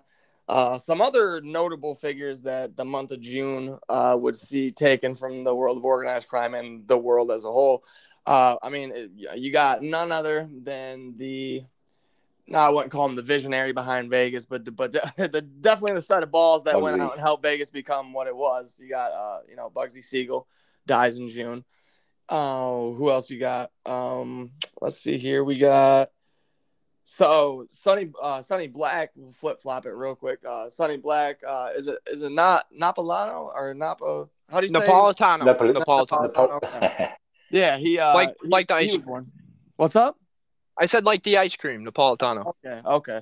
Yeah, see, like I always feel like that's how you should say it, but then I'm also all like, oh, that's not PC, bud. No. yeah, I could be wrong. I I missed to I miss the names all the time. Like the the Ndrangheta, I used to call them the, the Negrata for years. for years, I called them Negrata, and I think it was you, Dave, on the show one day. On this show, you mentioned it. You said it that way, and I think I asked you if that's the way you pronounce it, and uh, yeah, you Yeah. you were right. I, I, can't. Well- so I'm like an idiot on here saying Negra, Negrata. Red the, English, Wemette. the English version of Endlangaturno. I'm not sure how, how um, Italian it sounds when for I say a, it. for but- a mob who, for a mob histor- historian who does this for a living, I make a lot of fucking mistakes. That's for sure. We all do, brother. stupid, a lot of stupid mistakes. You know what I mean? We, trust me, we we all do. Uh, Red, Red Wemette, another Yeah. big shout out to him. He he hates the way I pronounce uh Arcado. Tony Arcado. Ocado. Accardo. Yeah, but like I don't know, it just it's just how it rolls, you know, off the tongue for me. and he's all like, "Well, you're not saying it properly." And me and him went on a big old debate. I was like, "Really? Because is it Genovese or Genovese, or is it, you know, is it fucking like?" I was like, "No, you know, don't tell me that your way's for sure right, and my way's for sure wrong." Because every documentary I watch, every other person who they're doing the, you know, they always seem to, unless it's one of the straight. It seems unless it ends in like an O or something like that. Like there is no way to say Gotti a different way, or you know, Gambino. But like there's a like uh what is it i heard one guy say uh like profese instead you know profaci uh who also died in june i believe Yeah, Uh, June seventh, nineteen sixty-two. yeah look at you rob god damn you're prepared today That's Yeah, well, I, I know, but you know, the, with the, with a lot of those big names, you know, that that info's just in, you know, that info's in the head. Unlike a lot of other guys, where uh, I'd have to look it up and refresh my memory. But with the big, well-known guys like the New York Five family, all those bosses, I I have that pretty much their their birthdays and deaths in my uh, head. But yeah, he died of uh, liver cancer at Southside Hospital in Bayshore, New York. Um, and he was buried in the in St. John's Cemetery in Queens, where a lot of heavy uh, mafia members were buried. You know, uh, I believe Neil Croce is there. I know John Gotti's there. Yeah. Um, and in Profaci, he Ruggiero's, actually uh, Ruggiero's too there too. Yeah. Yeah, he, has the biggest mausoleum of all in that uh, in that cemetery, or at least he did at the time. Yeah, I was just about to ask you guys where where uh what do you, what are you guys' thoughts on uh? Like it's uh he's always been such like a like a mysterious figure to me. Like he's like I mean like don't get me wrong, I'm I'm well versed on him, but there's just there's always something weird about it. It's just like he almost yeah out of place to me. But I was wondering what you guys thought about him. Yeah, I know. It's like with Genovese, man. Like you know, I, I mean, the more, more I learned about Genovese, I started like him. But in the beginning, like I didn't really want to do too much research on him because there's just something about him I didn't like, you know, and there was, yeah. there's no reason for it. You know what I mean? yeah. Right. Yeah, because we shouldn't like any of these guys. yeah, I don't know. We've, yeah, he just he, he's just there, isn't he? that's my that, that's my thing. It's like I know he did there. a lot of pretty impactful stuff, but like I don't know, he's just just one of those guys, just one of those mob bosses to me for some reason. Yeah, just uh, uh and another one uh, for me is uh, uh, uh um, ah, Tommy, um, oh, Lucchese. Lucchese, yeah, it's the three yeah, fingers, man. It's fucking off-putting. yeah, it just, it just, he just appears. It's like at the time you've got Frank Costello, Albert Anastasia, uh, uh, Lucky Luciano. There's Vito. They, there's Stefano Magaddino. I mean, they're all about, aren't they? They're all characters. They're all and then you just got a couple of guys that are just there. Yeah, but they're there at the top table. Yeah, I've uh, I'm completely wrong for feeling this way about the the next one I'm about to name, but uh, Joe Colombo always struck me as somebody that I was like, Meh, you know, even though he's not, definitely one of the most impactful mob bosses. I'm not. I'm not a fan of Joe Colombo. Yeah, I'm not a fan. I don't I just, know why. Yeah. It's just he basically about just like kind of because like he's like almost, an accidental boss. yeah, know? it's almost like I mean? he ratted to become a boss. And my, my you know, like yeah, to to an extent, he got that's how he got rewarded with becoming a boss is by um. He got the contract, didn't he? Didn't he? Didn't he get the contract Gambino. for? Who did he get the contract for? Gambino. Uh, Vito, wasn't it? No, it was Gambino. I thought Gambino. Yeah. yeah, and he went to Gambino and told him, didn't he? Yep. Yep. Yeah, and he rewarded him by uh making banana, a boss. Wasn't it, which all that meant was Gambino now controlled the Colombo family. You know? and he controlled the Lucchese family. Right. Another another person who uh, who died this month. Uh, he shot and killed. And you don't really hear, you, too much about these guys, but the, uh, the Genna brothers, Mikhail, Peter, James, Tony, Sam, and Angelo Genna. I mean, these guys were, you know, Chicago mobs is very, you know, I mean, very roots, very mm. well known. Uh, he he was killed on June 13, uh, June 13th, 1925. Um, Mikkel Mike the Devil Genna. Um, he was killed by the Chicago police. Oof. Uh, yeah. Was it like a just shooting? He, they just well, like he he, he got in a shootout. Um, a few of the Genna brothers, like no, or maybe I think just one of them was on it, but uh, him, Joseph Scalise, and uh, Albert Anselmi. Uh, I can't even say his last name. Yeah. They they were in a shootout with Northside gang members, and um, after the shootout, they were chased by uh, four Chicago cops, and I even have their names right here: Michael Conway, William Sweeney, Charles Walsh, and Harold Olson. They opened fire on the cops first and um, killed Walsh, uh, Officer Walsh, and um, Olson was uh, wounded. Um, oh no, I'm sorry, Olson. I believe Olson was killed too, and uh, the other another was uh, wounded, uh, wounded, and uh, Genna ended up being uh, shot in the leg, but it severed an artery. Oh. So that's how he died. You know, you, not too many people die from a, a gunshot wound to the leg, but uh, it severed his artery, and um, that's he, why died. Genna had to get his yeah. penis removed. No, I'm kidding. I'm kidding. he died in the ambulance, but a funny thing is, one of the last things he ever did was kick a cop in the face. That's awesome. that's hilarious. He died literally in the ambulance right after kicking a cop in the face. Basically, like it was his fucking last words that that's one of my favorites of the St. Valentine's Day Massacre too. The only survivor, you know, when they ask, you know, who shot you, it's like nobody shot me, and then fucking dies. yeah, it was Mike. Um,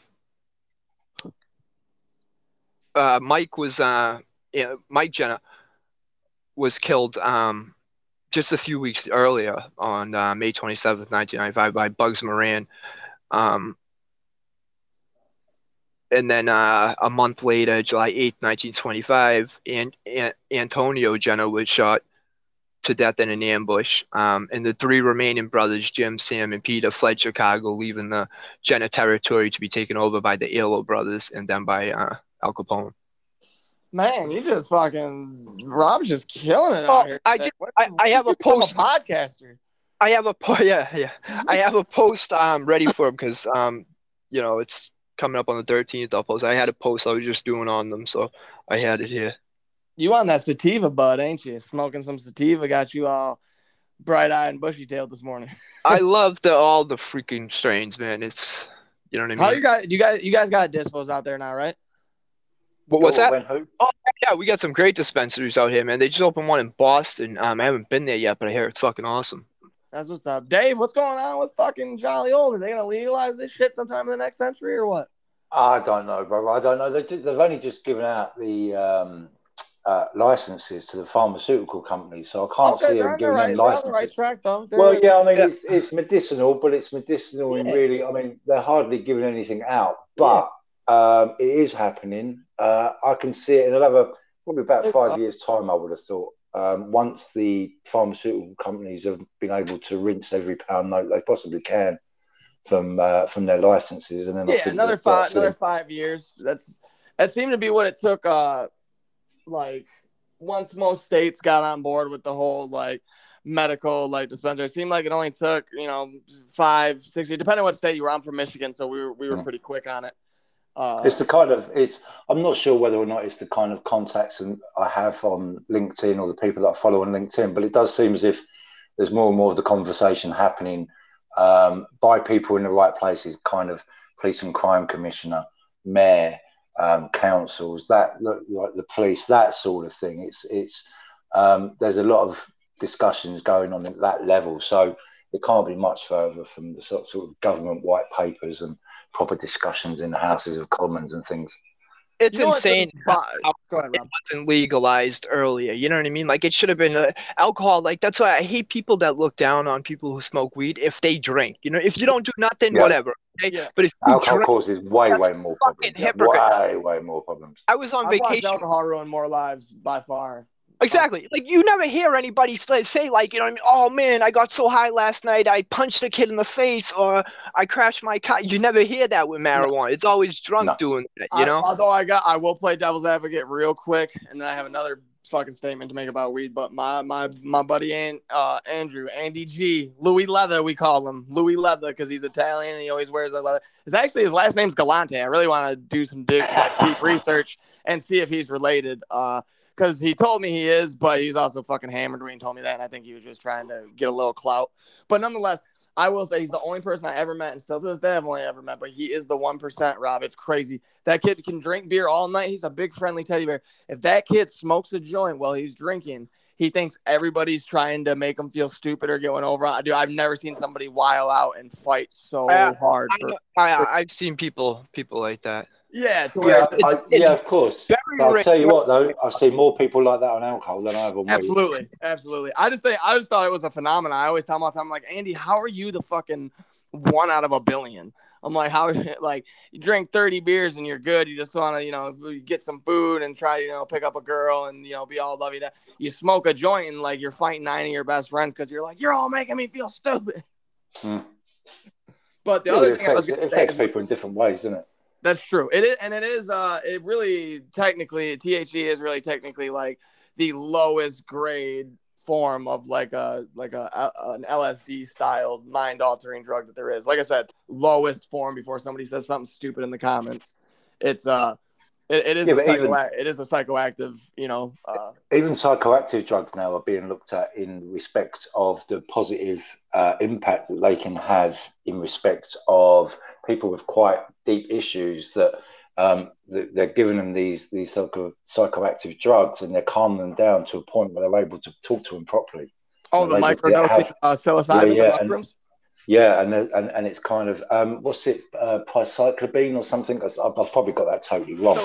Um, but yeah, I mean, I, I, I, was involved in some research with an organisation over here that are looking into. Um, they're doing an actual research program where they're looking into using psychedelics as a build up to a talking therapy, and I think it's an incredible idea. I mean, it's something that's been going on since the fifties, isn't it? Forties yeah, and the fifties. Yeah, uh, I mean, it started in uh, Whitey Bulger place as always. You know, where you got like the uh, uh, what's the one experiments that Whitey Bulger was in? Um, mm. I forget what they were called. Was the the uh, MKX experiment? Uh, LC, uh, uh, LSD.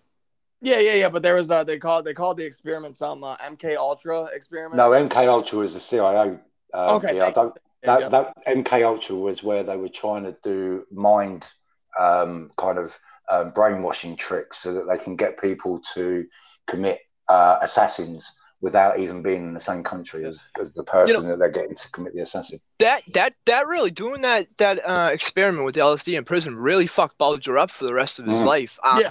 I yeah. read his. I, I, had the pleasure of uh, reading his personal diary, and he really? talked about yeah, and he oh. talked about saying um like how he would have to keep the lights on even when he was sleeping. Um, who was like the Unabomber? Just, Didn't that happen with him as well? Didn't he yeah. when he do LSD at college? Yep. The Unabomber. Yeah, he was. Uh, uh, what was his name? Um, Ted Kaczynski. Ted Kaczynski. that guy. That guy. That cough brought to you in part by marijuana.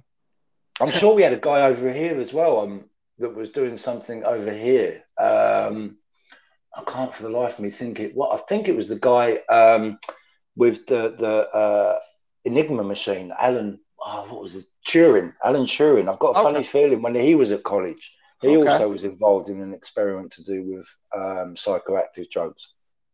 That's crazy, man. The only thing that I'll say that is uh, that that still kind of pisses me off and it's aggravating, and uh, I won't because uh, this last little stretch I, I moved uh, I moved out of the house, so uh, the the Wise Guys Hideaway Banister is a forgotten piece of memoir in Wise Guy Hideaway history, and uh, moved into a studio apartments right over a little uh, down downtown stretch um, in a town just you know just a few minutes over. But then uh, you know I got into the position where uh, you know bouncing in between jobs and you know looking and you know, you know shit getting tough, but still maintaining. And uh, you'd be surprised how many places you still go to.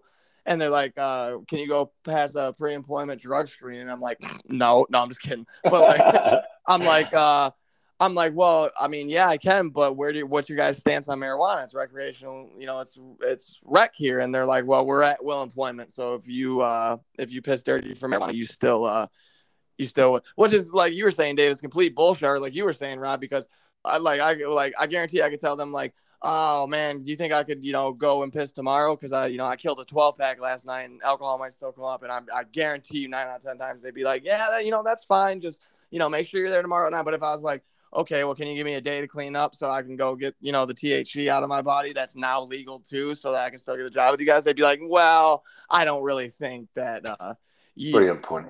Yeah, it's uh, it's ridiculous. You guys need to shape up out there, employers. All right, everybody smokes weed, and if they don't, they probably drink, and if they don't do that, I I don't know. I didn't grow up with people like that in my life. like well, it's, it's, the same situation in a way. It's a situation with cocaine and crack, isn't it? Exactly the same drug, but cocaine users look right down their nose at crack users. Yeah, you're both on the same drug. Yeah, I've done it's just that one's got one's more socially acceptable than the other. The same as alcohol and cannabis. One causes yeah, more harm think, than the other, but because it's more socially acceptable, it's not an issue. Exactly. Yeah, I think crack would probably be uh, worse. I mean, I, have never done it, but I, I think that would oh, be worse. Like, oh, Rob, I was on it myself, mate. It's a nasty, than the regular horrible drug. A, um, I've done it, and heroin, heroin as well. You just lose your principles and your morals. You just, you, yeah, you just the, the the the addiction comes first before anything. Family, children, um, food, drink. It, anything, it will take you down some uh, some dark oh, dark rabbit holes. But it is funny that you say that today because you are right though, man. Like if you're at like uh if you're at a party and you know you're like I got a bag of cocaine. I mean everybody wants to be your friend. Everybody's down to come yeah, exactly. pick a ride. But no, but nobody wants to hit the fifty rock when I pull it out. What the fuck? Uh, yeah, but you pull it out. You everyone will walk away. Yeah, and right, it's the yeah. same drug. It's just crazy, isn't it? just walk into a party and you're all like, "Oh, you guys want to? You guys want to get up?" People like, "You got coke?" You're like, "Well, I got something like that." Just a big old ball of crack. You're like, "Who's trying to just light a blowtorch?" And most of the corporate world and politicians and Wall Street, they're, they're putting coke up their nose like no one's business. oh man, the drug, the drugs incorporated episode uh, about exactly. Wall Street guys, the real wolves of Wall Street. It's incredible. There's a dude who just orders up like a quarter ounce of blow from three different dealers. He, he, like he's like cash apps a little bit of money to each of them right out of the gate. Like this is just how much money he's got. And like first come, first serve. And these guys are coming from, you know, the projects and stuff to him and in like midtown. He like and he's got the mask on and the deep voice, and he's all like, you know, I don't go nowhere, I don't want to go. They come to me. And like they film him, like he gets the bag and they film him and he just starts snorting away. And it's funny that by the end of it, he might as well just take the ski mask off because he's sweating through it so much that like, I watched last night. Was it last night or the other night? I watched the story of crack in America from 1980s, yeah, um, and with how all of a sudden, like um, you've got the war on drugs, you've got Ronald Reagan and everyone else that followed Bush and Clinton, all of their war on drugs. Yeah, and yet um, you could not get a cigar, one single Cuban cigar across the border. All of a sudden, there's tons and tons of cocaine getting across the border. Yeah. I mean, How does yeah. that happen? How does that happen without the involvement of the government or at least the CIA? I mean, they've got to have been involved in all of that. Oh, I mean, just like any of my African American friends have told me, I will, tell the, I will tell the listeners in the world out there if you really don't think that the CIA planted crack and fully automatic weapons into lower income neighborhoods all throughout America, then you're just you, you're naive. Is what is what it is. Two thirds of crack users in America during the 1980s were white. Yep. And they yep. made it a black problem. It was never a black problem. Did you? Uh, uh, well, it was, and, they, and, they, really stuck it to him though too, because uh, you know mm. what the 118 to one law is. Yep, mass yeah. yeah. of course. And then yeah, you've got mass yeah. incarceration. Um, yep. And they even admit, I mean, you get caught with five grams. Uh, you get caught with a gram. it's like getting of, caught with 118 grams of powder. Yeah, you get caught. Yeah, you get hundred times more than what you would if you got caught with coke, and it's the same drug for the same for less weight. Mad, mad, mad. And that's why you got mass incarceration in, in, in America. It's a huge growth industry throughout the eighties and nineties. That's oh, why yeah. you got CoreCivic and GEO uh, turning over billions of dollars each year because they they they incorporate they, they lobbied your government to make sure that there were more and more charges being laid so that the prisons could be full you had prisons trebling their, their population in a year. It just, it was little towns that had four and a half thousand people ended up a jail with 200 people. And then all of a sudden they got a jail with 1,500 people. Yeah, it's amazing. That's one thing I never thought is right either, Dave. I don't know where you stand on it, but I don't think prisons should be able to be privately owned by some uh, sort of I don't know if you want to call him an entrepreneur yeah. or what you know whatever. I, I think it's—I agree you know, the crime fact, shouldn't pay. That somebody like Warren Buffett or Donald Trump could go fund and open and be the, you know, uh, proprietor of a, of a private prison tomorrow is, I mean, honestly fucking terrifying. If, if Ian, I'm going to be honest with you. Uh, in the UK, the private prisons are better. There's more on offer. Um, there's more resources available. Uh, there, there's the, the cleaner prisons. There's a lot more. However, they're not prison because they're brand spanking new. You've got staff that have never been prison officers before trying to rebuild a new culture of prison with prisoners that are used to prison. It's just, they're nightmares. But that aside, crime doesn't pay. So if crime doesn't pay, why should it pay for someone else? I mean, couldn't have said it better myself, brother. It's, uh, I don't know. The, the world is just the world is crazy and I love every second of it. yeah, what a boring world it would be if it was all the same. And listen, if you didn't have crime, how would people know the right from wrong? yeah, hey, that's true. That's very true. That's very true. Oh man, we're rounding up on 85 minutes yeah. here, man. We uh one uh if if I am one other thing I wanted to mention what happened on uh in this month it was um June 13th, uh, 1983 was the Mafia Commission meeting at uh, the bah- Bahi Restaurant Supply Company okay. in, uh, in New York. And it was, um, but, uh, but I think before the meeting got started or right as it got started or just a little into it, the feds ended up coming. Um, they, they, they found out about it, whatever. And uh, Fat Tony Salerno actually had to be pushed out the fucking window because he couldn't fit. So Fat Tony hurrying, what, 83? I love Fat Tony. Yep. He's just like, hurry up, come on, come on, come on. Yeah. Someone What- needs to do a film about Tony Soler. Seriously. when one of his lieutenants, uh, Vincent Fish Car- uh, Cafaro, uh, turned informant and testified, he said, uh, usually, a, and this is a direct quote, usually a commission meeting lasts four or five, six hours. And he, meaning Tony, come back to the neighborhood early and I see him. He's huffing and puffing. I says, how come you're back so early? He says, there were agents down there. We had to we had to get out. They had to push me through the window to get out. That's hilarious. That's absolutely hilarious. Uh, we also, uh, I don't think I don't think I mentioned him before. We lost uh, Momo in the month of June, I believe, too. of, yeah. Yeah, he uh he's man boy is it funny like uh because like me and red Wemette another shout out for him but uh he we uh i mean we'll we'll chat it up on the phone hours. Like i always make the joke with him. I'm like red the last time i talked to somebody this long on the telephone she was a girlfriend in high school and i was on a house phone like like but he's just an old timer like that. And it, it is funny when like you bring up names from uh from chicago. Hey guy chicago.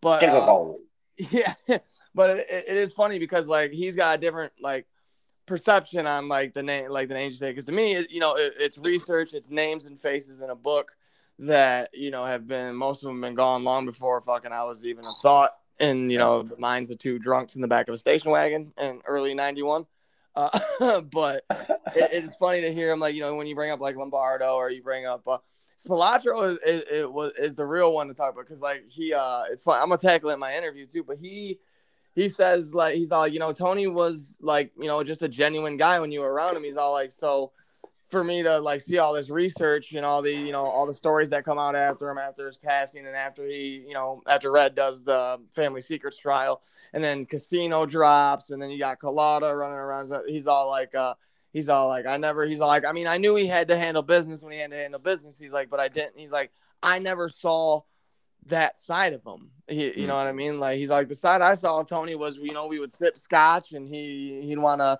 you know chat up every beautiful girl that was in you know in the in the building. You know what I mean? So, but uh, but yeah, man, it definitely is just uh, it's a crazy world, man. It's a, it's not only just a crazy world for you know gangsters. It's a, it's a crazy world for everyday people. You know, and Hundred it- percent.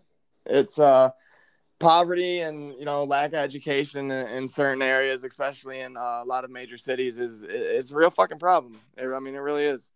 Mm. and it turns people to a life that i mean i mean dave david you know you you were down the rabbit hole yourself for years and years. And i mean god bless you something good with you know with your experience and your you know but it seems it seems like especially once you start getting in trouble boy is it easy to just stay in trouble Well, it is because you start believing your own, not your own press as such, but you start believing the the kind of the stigma and the discrimination that comes attached to the criminal justice system. So you kind of don't think you're, you're good enough for anything else. So you just end up staying stuck down. Um, and talking about stuff. prophecy in a sense Well, yeah, exactly. And talking about stuff in June, um, it was three days ago, uh, on the 9th of June 2017, that I was released from prison, and, and I've been out ever since hell yeah bro. crime free ever since.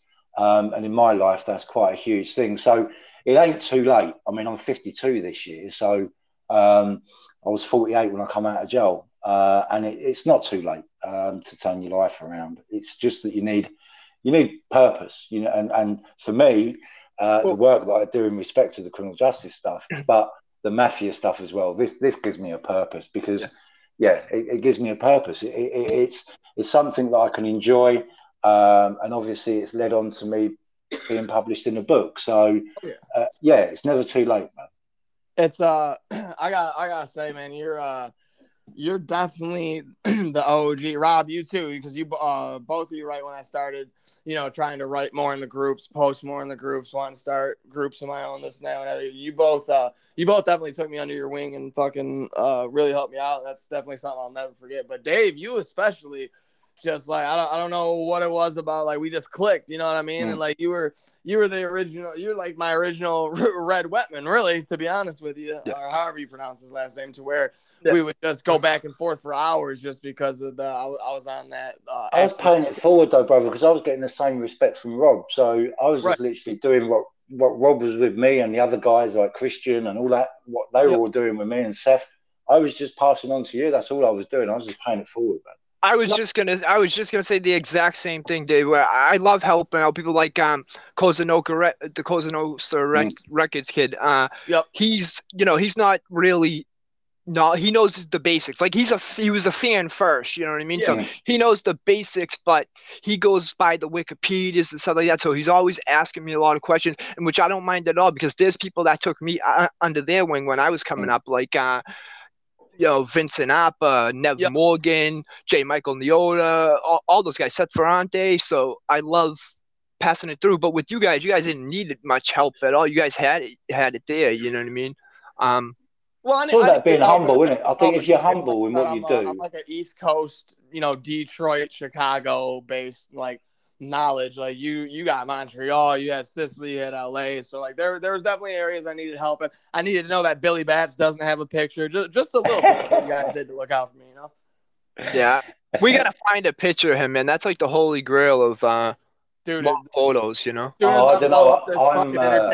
company, Rob. There's gonna be a five thousand dollar bounty for the Billy Bats photograph. I'm still looking. I'm still looking for the photo of um, Vito Genovese's lover uh, when he was out in Sicily, uh, uh, Innocenza Montessori. Um, that apparently, but personally, I actually believe that Anna Genovese is this woman that people say that existed, but no one can ever find the picture. There was just one uh, business card with her name that was found, um, which has been linked with Vito and saying that it was his girl. But Anna Genovese was going out to Italy with his brother Michael quite a lot um, when he was out in Sicily during the Second World War. So um, I don't know. I think it was. Uh, I, I, I, still think it's Anna Genovese rather than this Innocenza Montessori or whatever name was. You think she did what? Uh, that I, I, think Anna Genovese was uh, this this Innocenza Montessori. I can't remember her surname. I think I spelled it right. I said it right. Um, because Vito Genovese was meant to have had this mistress whilst he was out in Italy who was also a madam. Now, at the end of the day, Anna was a madam. Uh, she was traveling to Italy. Now, surely she's going to go out there on fake paperwork. And I'm assuming that the fake paperwork was this Innocenza. Uh, because there's, there's no picture of this woman. There's all there is is a business card. I've seen the business card, uh, not obviously physically, but yeah, yeah, I've, yeah. Seen the, I've seen the business card. Um, however, I, I, I'm 100% convinced that Anna Genovese and this Innocenza lady are the same woman. Hmm. Damn, Dave, your your conspiracy theories on the mob are a thousand times better than mine, and I hate and love you for it at the same time. Anna Genovese, she got she got basically sick of being a housewife, and she wanted something of her own. And um, I believe it was uh, a gay club like that she opened up. Uh, yeah, the Genovese were very much into the gay scene. Yeah, and another thing about uh, you know this will be the last person I uh, bring up. Philip Rusty Rastelli, who was boss of the Bonanno family, he he passed away uh, June twenty fourth, nineteen ninety one, nineteen eleven. Uh, 1991 i'm sorry now his wife um you know what a lot of people don't know he had his wife killed or his or his wife's um death was ordered by you know the mob family or whatever because she caught him cheating and uh on a, she shot him in, in fucking uh in a street in New York and beat up his mistress. And and she threatened to go to uh the police. And I have it somewhere on my page the story. And um the police didn't believe her at first. They thought it was some kind of trick. And then she goes, okay, well, she gave up the name of someone that the police were hiding to testify.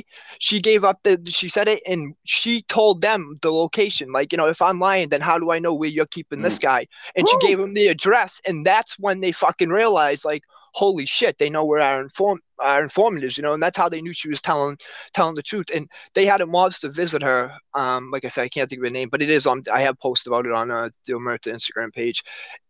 And And she just follow uh, Rob's Omerta Instagram page or Facebook. Over there, give it a fucking, give it a follow. It's good stuff. Uh, and same with And- uh, what can be by Dave. Sorry. Yeah, and so she gave, you know, she gave up information. They sent someone to talk to her and say, "Hey, listen, you got to stop talking, or you know, you you know what's going to happen." And I don't know if she didn't believe it or she just didn't care or whatever. And He was then she, gangster, bro. That's yeah, what it was. she was gunned down in the uh, the hallway of um of her building. And another thing she don't know, a lot of people don't know about him and uh.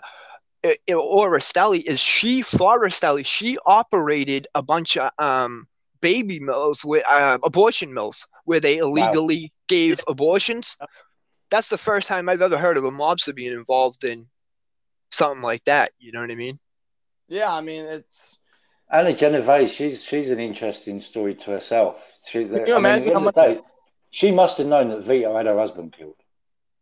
Can Oh, yeah. She still married Vito, and she still back married then? him. I can't get over that now that you said that, Rob. Like, can you imagine how much? Because like ab- abortions, uh, you know, illegal back then. Yeah, Like, yeah, I know. Can you imagine the the profit? It just goes to show that cash rules everything around. You know what I mean? The the, Yeah. mo- the dollar before everything else. Yeah, but now me, if I was a gangster, that is something I wouldn't get involved in. Like there was all there was always a line in the sand for me. You know what I mean? Like you guys know the story of like uh you know what I was doing years ago and moving marijuana and whatnot. Yeah, but yeah. um yeah, it's just fucking you know, there's certain businesses, there's certain things I wouldn't touch. Like I wouldn't touch. I would ne- was never dealing in heroin, and anybody who not really worked for me. When I say work for me, I mean like uh, co- Yeah, I supplied them, and then they'd come back and pay me or whatever. Yeah, but y but yeah, like I always made it clear, if you guys are gonna deal H or something like that, tell me now because I'm not gonna be involved with you. And I actually beat up somebody with brass knuckles over that, um, because someone had said to them that like, you know, oh, you know, don't let Rob find out, uh, you know, he won't deal with you anymore, blah. And he said, you know, fuck Rob, whatever. And the thing is, I never was the type to go out there and beat up people over stuff like that. But the thing was, is the whole fucking city was talking about it, where like he uh, he said I wouldn't do shit, and if I didn't do shit, then it would have looked like I wasn't shit, Yep. and I wasn't. I'm a fucking skinny. I'm a skinny kid. You know what I mean? But That's- there's just certain things I'm not gonna let someone get away with. You know. Now Yeah, I'm in my 30s and stuff. I'm, you know, I don't. You know, it, nowadays it doesn't mean I ain't gonna punch your fucking head. It means I'm trying. no, I, I feel you. I ain't gonna. You ain't gonna pull the. You ain't gonna pull the brass knuckles out. I, Yeah. I feel you. I had I had a set of brass knuckles for a while, and it definitely is one of the. I, I feel you I'm being like you know just a just a scrawnier kid. I was a scrawny skater kid my whole life, bro. I think, I think that's why you and me clicked. You're I just a- think it was Dave who I told the story to because I, I, I- I beat the kid up with brass knuckles so bad that I literally felt bad after. Yeah, it's no like uh, I hit a kid in the ribs with a, a pair one time, and the sound he made was like, I, I yeah, I feel you. I, like it's yeah, it's not a. But again, I'm skinny, you know, I'm 135 pounds, fucking soaking wet. So, uh, you know what I mean? I'm not that tough. And, I, and the kid was way bigger than me, and I knew I, I needed an advantage, you know what I mean? Because I'm not going to go into a fight and then just get beat the fuck up. Yeah. yeah, myself, you know, me and my boys always had a pack where if one of us was fucking losing, we'd, yeah. you know, and, go in and knock the other person out or whatever. Go in there and get go in there and get. This part of the podcast is brought to you by the Blammy Pack because I'm 28 years old and too old to be getting jumped. The Blammy Pack. Go and get you one. But yeah, Uh, like I like I said, there's a line in the sand. There's certain businesses Yeah. people shouldn't get into. There's certain things mobs shouldn't do, like kill children or whatever. Uh, like uh, Griselda Blanco, for example. If uh if a drug dealer owed her money, she didn't just kill him. She killed him, his Yeah. wife, and his kids Yeah. because she believes like uh, how in uh the time in the in the Godfather where They'll um come back. years later he comes back and kills the guy that killed his father. Like she said, you know, in, in years from now, these kids could come after us. So it's better to uh, we're gonna we're gonna take a detour from the mob on our next episode because that is actually a mugshot that's going on me too. Is Griselda Blanco, and I'd actually really love to delve into an episode about. Well, it. And you know I've- Yeah, I'd love to. I've And you know what I'll do? myself. I'll reach out to her son Michael Corleone. I'll see if he'll uh, be willing to come on, or at least quote let us quote him on something yeah, like that. Yeah, even like if he would have a phone conversation with you and like you like like semi Well, plug interview, whatever, whatever Plug we his can do. apparel. Yeah, whatever we can do to accommodate him. But we're uh, getting ready to uh, wrap up on the two hour Yes, mark, mate. which will cut us off. I got a couple more plugs to give. Now, everybody knows I love hockey. Everybody knows, you know, I'm I'm, I'm a big uh, sports fan. Uh, with the exception of uh, baseball, I know it's America's pastime. It's just too fucking slow for me. I got ADHD. But whenever I need my sports gear, I stop by Pro Edge in Port Huron, Michigan. All right, Fort Gratiot, Michigan. Excuse me. Uh, you can find them at fourth, uh, 4350 24th Avenue. Uh, and Suite 801 at the Birchwood Mall in Fort Gratiot, uh, Fort Gratiot, Michigan. That is 48059. Uh, you can get a hold of them as well by calling 810 824 4088. You know, like him on Facebook. Bob Roberts is the CEO. He's a really great guy. It's uh, it's funny how I ended up talking to him so much because whenever I'd be waiting to for my next His- tattoo appointment, what uh, is the is- next plug? His name is Bob Roberts. His name is Bob Roberts. On God, on Jesus sandals. That's his name. Got two first names basically. Two first names, but he's the man when it comes to sports memorabilia. I mean that some of them rare gems, you know, different sign uh, jerseys, pucks, anything like that. Yeah, I mean, if you want it, he can. He's got it. If he ain't got it, he gonna get it. Like that's all. That's all I can say about Bob. He's a solid dude. He's always hooked me up on my gear when I was waiting on my tattoo appointments from my second sponsor, and that's Serenity Tattoo and Piercings, uh, which is also located at the Birchwood Mall. Um, you can get a hold of them by calling 810-385-2222. And uh, if you if you go in now for the next uh, couple of weeks and you mention uh, Wise Guys Hideaway podcast, you'll get a 10% discount on a gift certificate for uh, any tattoo or piercing. If uh, if that's something that you or yours might be into and you're from the you know thumb area of Michigan, um, John John Anderson is a really good dude. Uh, he owns the shop. He runs the shop. He's uh, one of a kind artist. My boy Drew Anderson is the one who does all my work. But uh, I got in touch with John and told him that you know I mean I love I love tattoos. I love piercings. Uh, and I really love their shop. It's like a, it's like my it's my therapy session. Uh, ink therapy is a real thing for me. So he was all like, "Well, you know, fuck it, man. Let's set it up and uh, tell anybody who comes in and mentions Wise Guys has uh, Hideaway, you get a ten percent discount on purchase of a gift certificate. The only reason you have to get a gift certificate is because they're so backed up because of uh, COVID that you can't they can't take cash from you for an appointment in advance, like six months, but you can buy a gift certificate and uh, you can use that. So uh, that's uh, that's And what- Great deal. One last thing I'd like to say before we wrap up is anyone who uh, you know is listening or listen to us, you know, all twelve of you. Uh, no, I'm just kidding, but it's Uh, 14 now. If you guys want to see us cover a certain topic, just message one of us and let us know. We, we'd be happy to do it. You know, we want to talk about what people want to hear. So, I mean, More than happy. and if anyone has any requests, I've been doing a lot of requests for um, my Omerta posts and stuff like that. So, anybody has any requests, come to one of us, drop a comment in one of our links of the podcast, but make sure you tag us so Yeah. we see it. Absolutely. Absolutely. we'll- one request. One request we're not going to do is fuck off. Yeah. Yeah, yeah, the, yeah. The only request we're not going to do is fuck off We're or stop talking about rats. and if you're still here after an hour and forty minutes, you must be a fan. If You're still here after an hour and 40 minutes. God bless your soul. You're the reason I get up in the morning. I'm surprised Guys- I'm still here after an hour, 40 minutes. It's uh, yeah, I don't know how I'm doing. My my So am cat's even looking at me like, dude, fucking, what are you doing? Like, Yeah, I got the dogs here. Yeah, we got a new one too now. got a new one. New Yeah, I've. Woo! Yeah, Joey, I is adopted Joey? And it was uh, Cody. What's funny is when I Cody. adopted him, I, one of the reasons we adopted him is we thought he was only two years old. Turns out he's fucking six years old. So Now we we got Morgan, who's freaking eighty in human years. He's uh he's eleven, and then we got six year old Cody over here, and uh Cody, the, uh he's a baka, so hopefully he doesn't bark too He's a baka. That was the most Boston thing you said all podcast. I love it. That's a great way to ride out. He's a baka. Oh my god, that was awesome. Dave, you want to give any? You want to give your pets any shout outs? What about that beautiful missus of yours? What's going on? The beautiful missus is behind me with a rolling pin saying, hurry up and get off that Yeah, podcast. Right, No, she's I'm like, joking. "Get that. Who the fuck's that kid from Michigan with the Midwest accent? Tell him to shut up. Yeah. No, they're good. We're all good. We're all good over here, man. The, the, the two dogs and the cat. Um, Yeah. They, I'm, I, I sometimes wonder if I'm the pet. Yeah, you ain't Yeah. lying. I got fucking two cats running around, and they definitely control my life. Speaking of her, speaking of her, shout out to uh to Kelly. Uh, she's cool as shit. She, Big uh, shout out to Kelly. Much love a- keeping my boy in line. yeah, yeah, yeah, definitely, definitely. She's been very supportive of um of Yeah, Dave. So definitely. She has been very supportive. anybody big shout cool? out to, Hey, Kelly. shout out to mine, Boston. Tell my tell my Boston Yeah, mother I mine, said hello. I'll be out there on Wednesday to see her. We'll go to the hall. We'll get some coffee. I'll let her know. Let her know. Coffee. Yeah. Cool. Oh, and uh, shout out to my uh, my brother and my sister-in-law and their uh, engagement. That just happened Ah. too. So Woo! Congratulations. Where's my invite? I want to come to Boston and get all trucked up. They're getting married uh, August 26th of next year, one day after my mother's birthday. After my birthday. Your mom's August 25th? My, yeah, my mom's born August 25th. God bless her. I'm August 24th. Tell her she's got a good month to be born in. Yeah. that makes you a Virgo. That makes yeah, I'm a Virgo. Virgo. Virgo.